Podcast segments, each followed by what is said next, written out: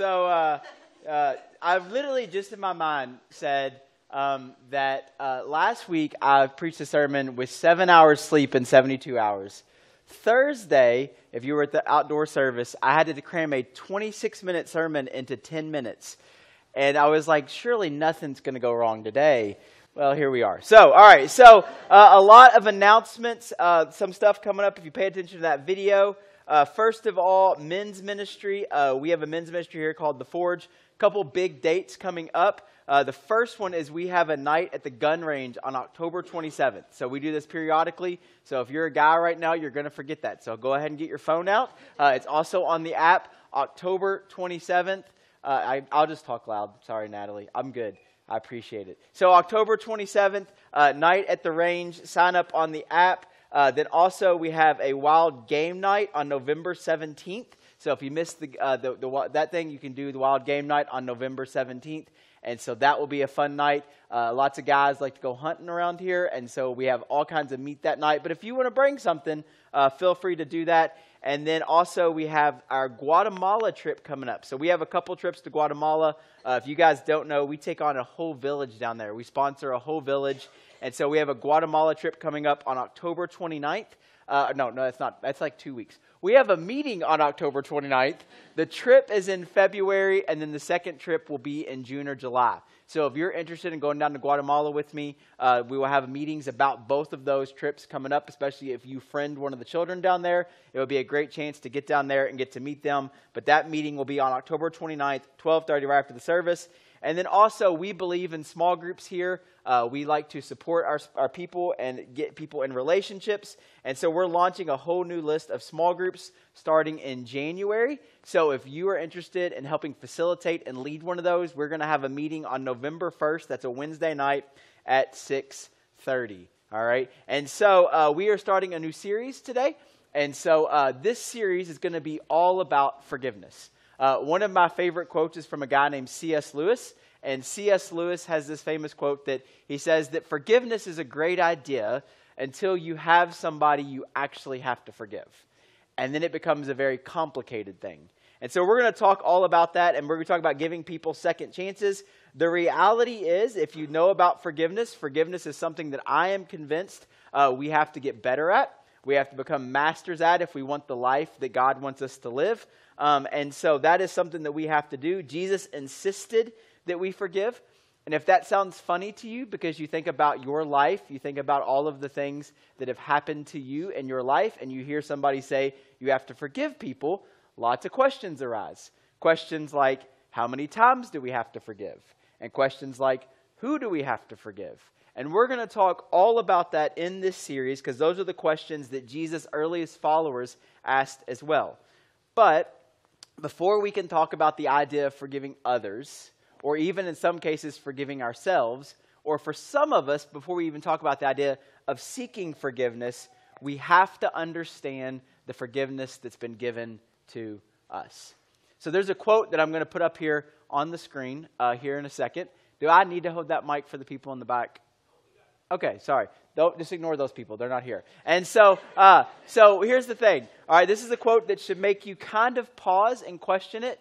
But as you think through this quote, it's brilliant. It's from Richard Rohr, and here's what Richard Rohr says: Every time God forgives, God is saying that God's own rules do not matter as much as the relationship God wants to create with us. Think about that. Every time God forgives us, God is saying that God's own rules or God getting his way maybe does not matter as much as the relationship that God wants to create with us. Now, in order to kind of get this idea, and we're going to talk through this throughout the whole series, I want to start with three narratives in the life of Jesus.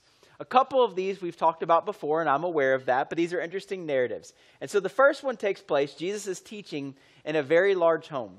And so he's teaching, and in the crowd that day are scribes and Pharisees and sages, which are like religious leaders and teachers around there. And they're all gathering around because Jesus is getting a reputation, not only for the things he's able to do, but also the things that he's saying. And one of the questions that's starting to arise is Is this guy the Messiah? Is this the guy that everybody's been promised and waiting for? And so everybody's got questions what's going on with this guy? These people are a little suspicious of him. Some of them are a little jealous of the crowd that he's getting. But everybody there is curious as to what's going on. And so all of a sudden, he's teaching in this large house, and all of a sudden, there's some debris that starts to fall from the ceiling and everybody's kind of standing there. And so it'd be like right now if all of a sudden, and it's possible because this building's old, like some debris started falling on some of you guys. A couple months ago, we had some ants upstairs, and there was a lady sitting over there, and she came up afterwards and she was like, "There were ants falling on me in the service," and I was like. That's a problem, and so, uh, so, uh, so anyway, so that happened, and so we fixed the problem, so you have to worry. But uh, so imagine you're sitting here, and all of a sudden, pieces of the ceiling start to fall on you. And all of a sudden, this little hole starts to get bigger and bigger and bigger. And all of a sudden, everybody standing there would have seen this most amazing scene. There are some guys on this roof, and they're lowering one of their friends down in front of Jesus. Now, what we find out is that this guy is that he is paralyzed. Now, remember, in the ancient world, um, if somebody had a, something that was ailing them or a sickness or a disease, it was because of sin. They got that because God or the gods were casting judgment on this person. So this person is now paralyzed. They're being lowered down into, the, into this room. And so everybody's kind of curious as to what's going on. But they're also a little bit excited because for most of them in that room, they didn't come for a sermon, they came to see the magic show, they came to see the tricks. They came to see the supernatural. And so all of a sudden, this guy gets lowered down and he's standing before Jesus. Or, no, he's not standing, he's paralyzed. He's laying before Jesus, all right? We'll edit that part out. Nobody's listening anyway. So he's, he's paralyzed before Jesus, laying there. And Jesus says the most unusual thing. He looks at this guy, and here's what he says in verse 5. When Jesus saw their faith, verse 5, they can't hear me in the back. When Jesus saw their faith, there we go, he said to the paralyzed man, Son, your sins are forgiven. And what's amazing about this statement is that's not even what they came there for. That's not why they lowered their friend down the ceiling. They didn't come there so that their sins would be forgiven. They lowered him down so that he would be healed because they've heard that Jesus can do these type of amazing things. But then the other part for the crowd sitting there has to be erased. How can Jesus even do this? Because there's a couple problems. First of all, he doesn't even know what this guy's done. Like, again, the setting is that if you have something like that, it's probably because something bad you've done or your family's done or a, a lineage of bad mistakes. So he's forgiving this guy. He doesn't even know what he's done. He doesn't know what his story is. He has nothing, no context for what this guy's done. And so the crowd starts to murmur because there's another problem. Only God can forgive. And so now all of a sudden you have somebody saying that he's forgiving the sins of this person who doesn't even know what the sins are, and he's acting as if he has the authority to actually do this. Now, there is a process in their world for forgiving sins, but it involves a temple and a priest and a sacrifice, and it's a very complicated and very violent process. Everything in this situation is wrong. This guy is standing here before Jesus, laying here before Jesus. He's paralyzed. Everything's wrong with this setting. And then Jesus, he realizes it. And so there's this line, and you got to be careful what you think around Jesus. Jesus looks at everybody there and he says, Why are you thinking these things in your heart? Because they're thinking the same thing that all of us would have been thinking if we were there that day. What's going on? Who is this guy? What has this guy done? And how does this guy even think that he has the ability to do this? So everybody's kind of curious, and, and Jesus finally says, Okay, guys, listen, you're sages, you're Pharisees, you're scribes, you're the smartest people in the room. Let me ask you a question. Which is easier to say? Your sins are forgiven, or get up and walk? it's a complicated question, right? Because we say, well, it'd be, it would actually be your sins are forgiven because of the grace that God gives and the freedom in which He gives it, but not in their culture and their context at all. For, for them, actually, for Jesus, it might even be said, it's easier to say, guy, get up and walk. I mean, I can do this. So, which is easier? And then he says in verse 10, he says this, verse 10 should come up. But I want you to know that the Son of Man, so it's Jesus referring to himself, has authority on earth to forgive sins. No temple, no priest, no sacrifice, with just a word. And the man laying before him is literally powerless to do anything to earn it, to deserve it. So the story ends that Jesus, and I love this, he says, Your sins are forgiven. Everybody's curious as to what's going on. And then he looks at the guy and he says, Okay, now we'll do the part you wanted. Rise up and walk, take your mat, and leave. And he does. So, shortly after that is the story we, we referenced not too long ago.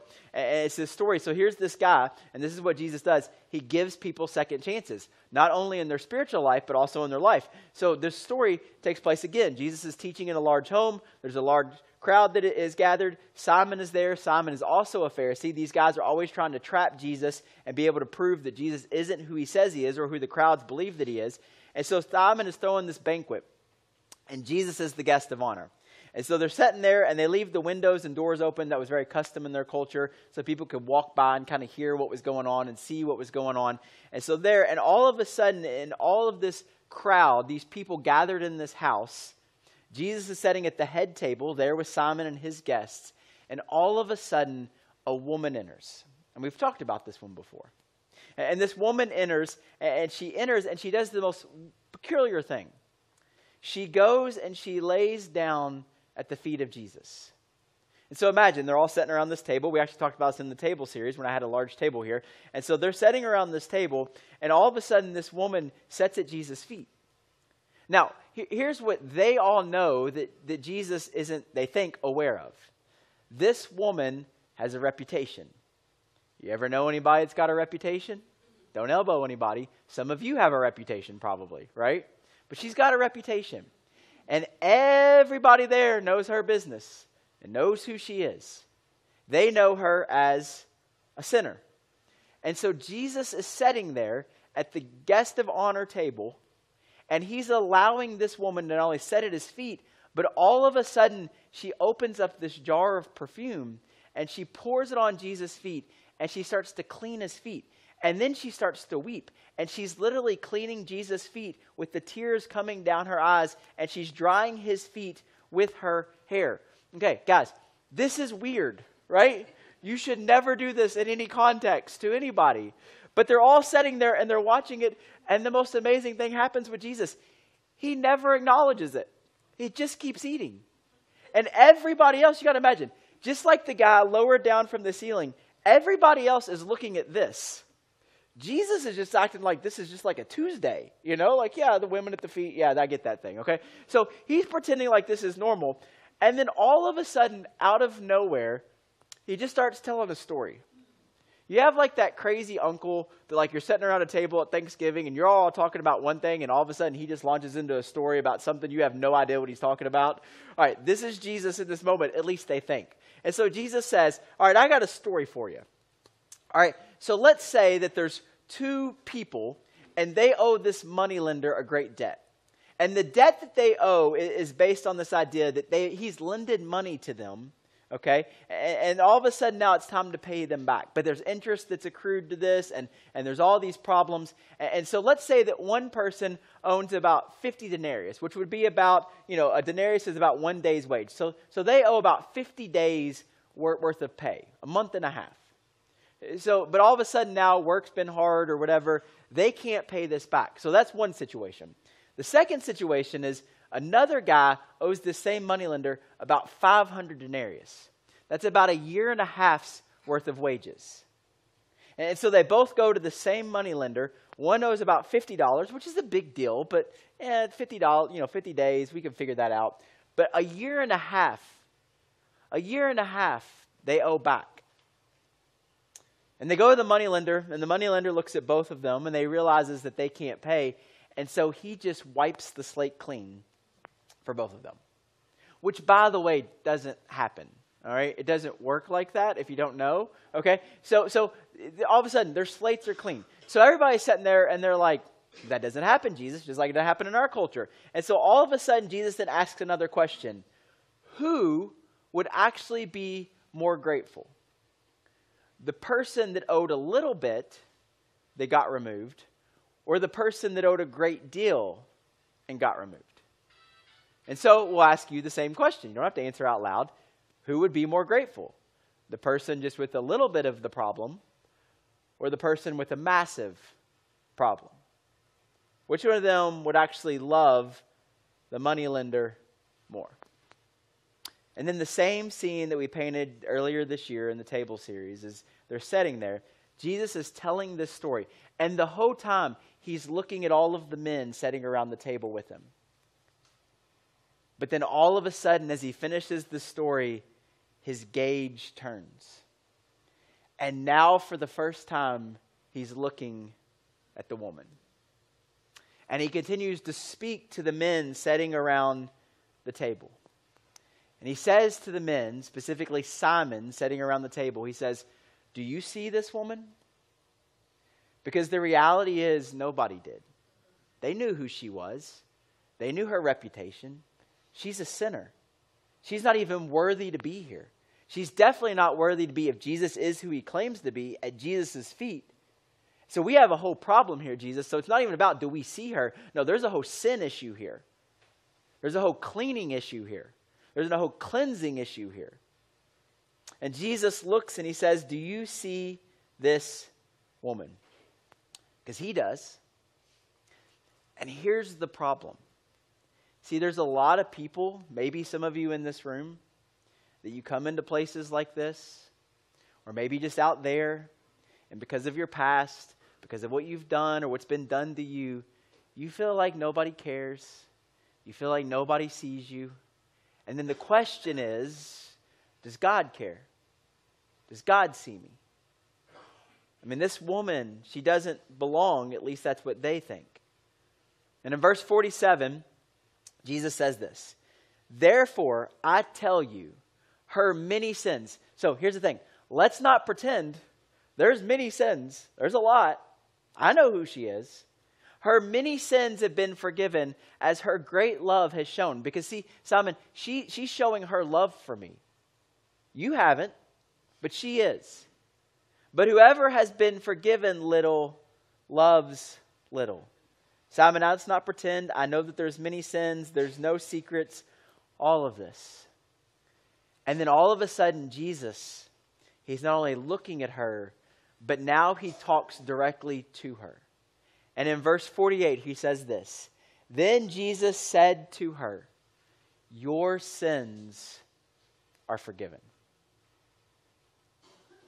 Now, the emotion of these moments might be lost on us, but they shouldn't be. And here's why. I don't know if anybody told you, okay? but you're a sinner. But it's okay because I am too.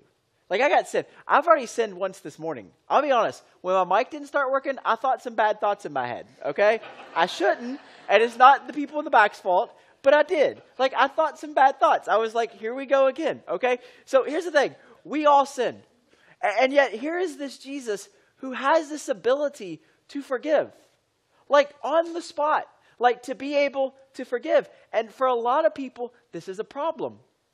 Because here's the thing if Jesus is able to do this, not only for them, but also for us. See, these guys sitting around the table that day and the guys in that house, see, they make a business out of people fearing God. Now, we should fear God because God's big and mighty and it's hard to understand. But, but fear like you should be afraid, like we can, I don't know, control you.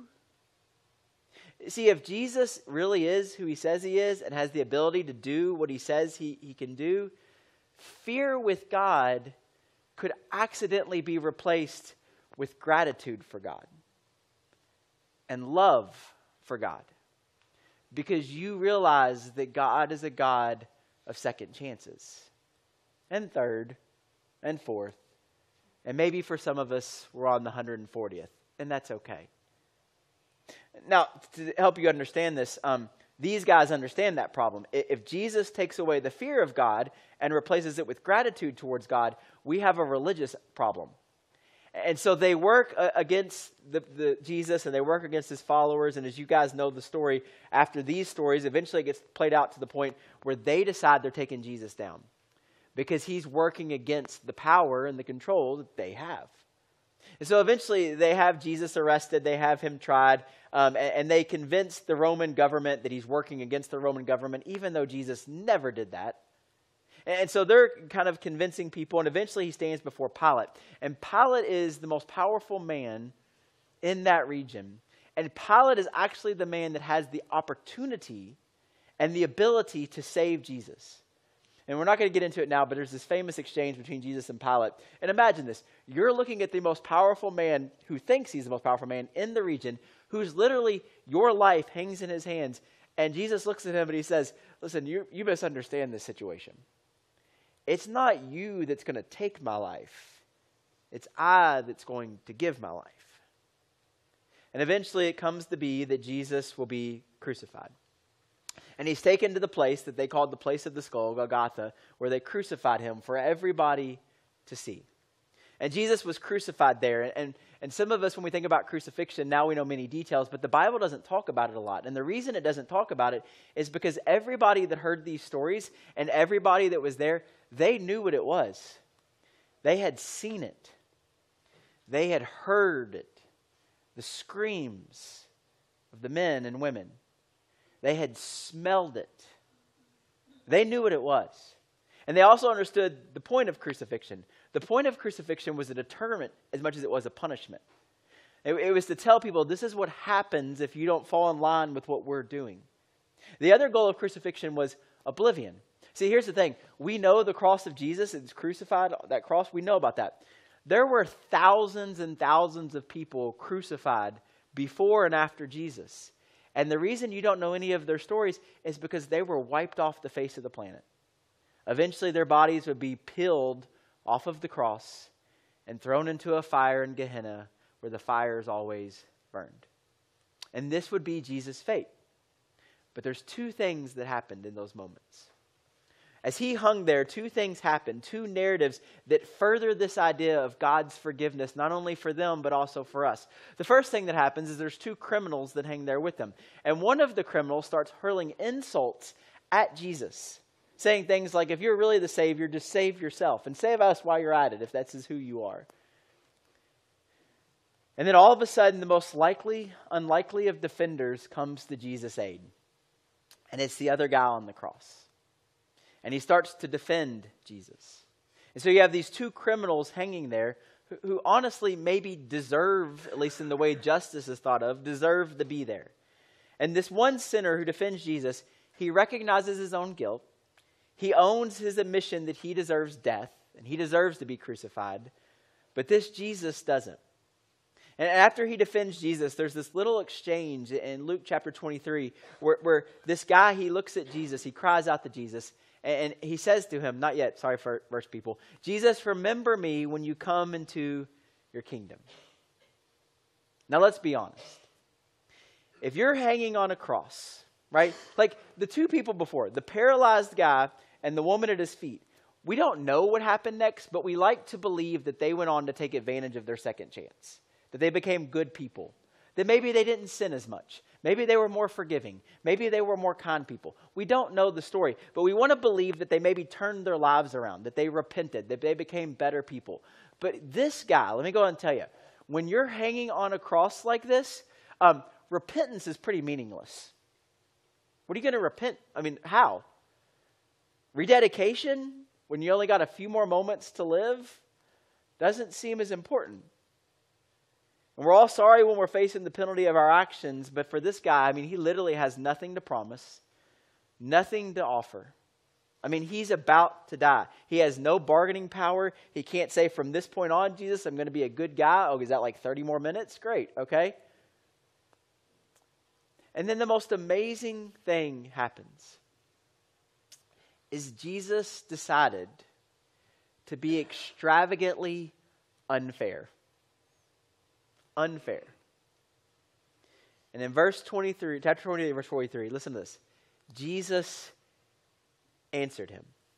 And the reason I love these words is because what we understand about crucifixion is the way that they would hang you all of your weight would press down onto your chest. So, in order for you to breathe or to even be able to speak, you would have to pull yourself up on those nails, which means every breath and every word that you said was incredibly painful. In fact, the word we've talked about before, the word excruciating. You ever like, you know, like me, you ever hit your head, you know, your hand with a hammer and you're in excruciating pain? The word excruciating literally means from the cross. And so every word that Jesus spoke was painful. And yet he takes this moment with all of the pain he's already experiencing, he raises himself up and experiences more pain for this awful human being. And here's what he says I tell you the truth. Today you will be with me in paradise. Now, I don't know what you think these words mean, but I think what Jesus did is he just forgave him. And the reason I can say that, and the reason maybe this guy felt even comfortable to ask that, is because of what happens right before this. Jesus hanging on the cross, again, every word, every breath costs him. It's painful. And maybe if you've misunderstood Jesus, you need to pay attention to this one little remark that we often forget happened. Jesus raises himself on the cross in verse 34, and he says this Father, forgive them, for they know not what they're doing. Father, forgive them. And who is the them? Years later, Paul, who was a Pharisee himself, who we don't believe was in those circles with Jesus that day, but he might have been as a young Pharisee. And, so years later, Saul will have all of this guilt and shame because of the life that he lived before he got introduced to Jesus. And so there becomes this situation with him where he, he finally follows Jesus, his whole life turns around, and he writes this letter, and he writes it to Rome the same source of the people that eventually had Jesus put on the cross. And so he writes this letter to the Roman Christians, and, he has this interesting idea. He, says, What you have to understand about this thing that Jesus offers us is he says this you see, at just the right time, at just the right time when we were powerless, or, or maybe for some of us, a better word is clueless. Like, you know, for some of us, Jesus died for us. Um, and some of us, we were clueless. We were powerless. We're still making bad decisions. We're still hurting people. We're still doing the wrong thing. But here's what Paul says He says, At just the right time, when we were still powerless, Christ died for the ungodly. Very rarely will anyone die for a righteous person, though for a good person, someone might dare die, to die. And then he says, But God and anytime any of the writers use this, this little phrase, and they didn't have the word but in, in the Hebrew and, in the Greek, but, but it was, it was a, an extension of an idea and a separation of an idea, or an extension of one idea separating into another idea. And, and here's what he says He says, but God, which means that God is in a whole category all to himself. But God demonstrates his own love for us in this while we were still sinners while we were still the man on the mat, while we were still the woman at his feet, while we were still the people gathered around the cross, while we were still the people hurting people, being mean to people, judging people, gossiping about people, while we were still the people where Jesus would say, Why is it that you think these things in your heart? Christ died for us.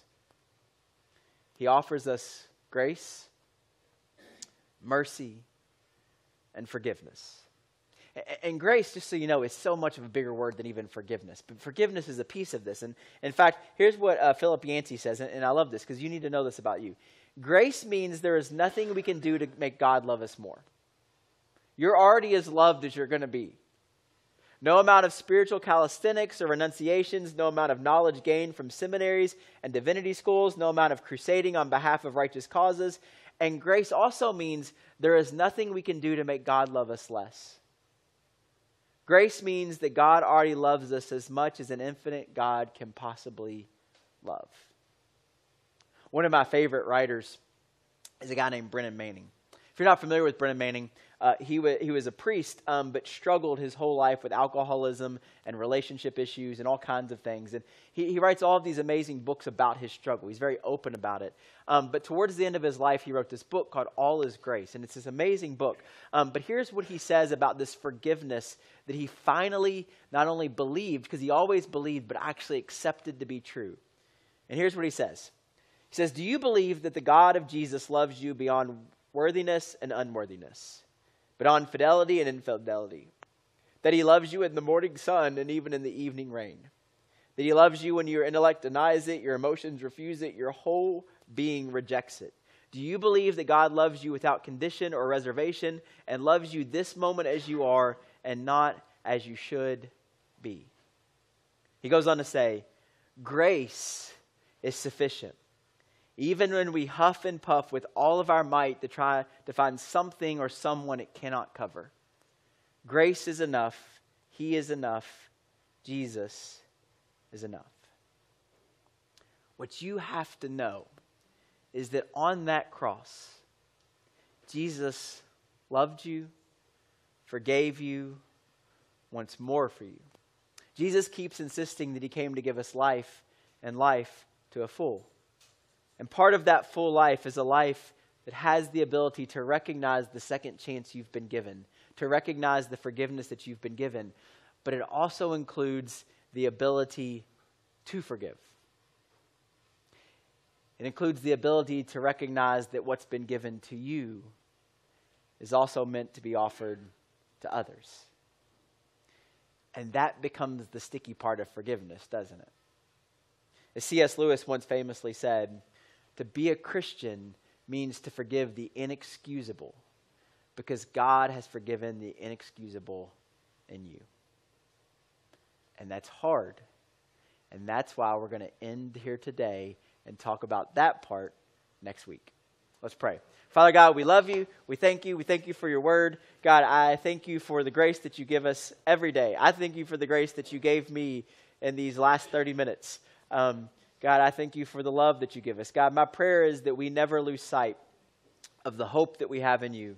We never lose sight of the forgiveness, the grace, the mercy that you give us every day, every morning. God, we never lose sight of the grace that you gave us on that cross that day when we, me included, were all sinners who did not deserve it, had not earned it, and to be honest, can't even do anything to earn it or deserve it. And yet you keep coming back to that table. You keep coming back to that love, to that grace. You keep extending it to us. You give us second chances. You give us fourth chances. God, may we never forget that. And may we be people whose lives reflect that. Reflect that love, reflect that grace, reflect, reflect that mercy. And God, as we go into this moment of worship, God, my prayer is that these songs we sing, that we believe them God, my prayer is there's any more microphones that don't work, if there's any more sound things that happen, none of that matters right now. All that matters is these words we're about to sing. And that it's an offering back to you of our understanding of what you've already given us. God, help us to be people who live in the second chance, but also extend that to the world around us. So we love you and we thank you. In your son's name we pray.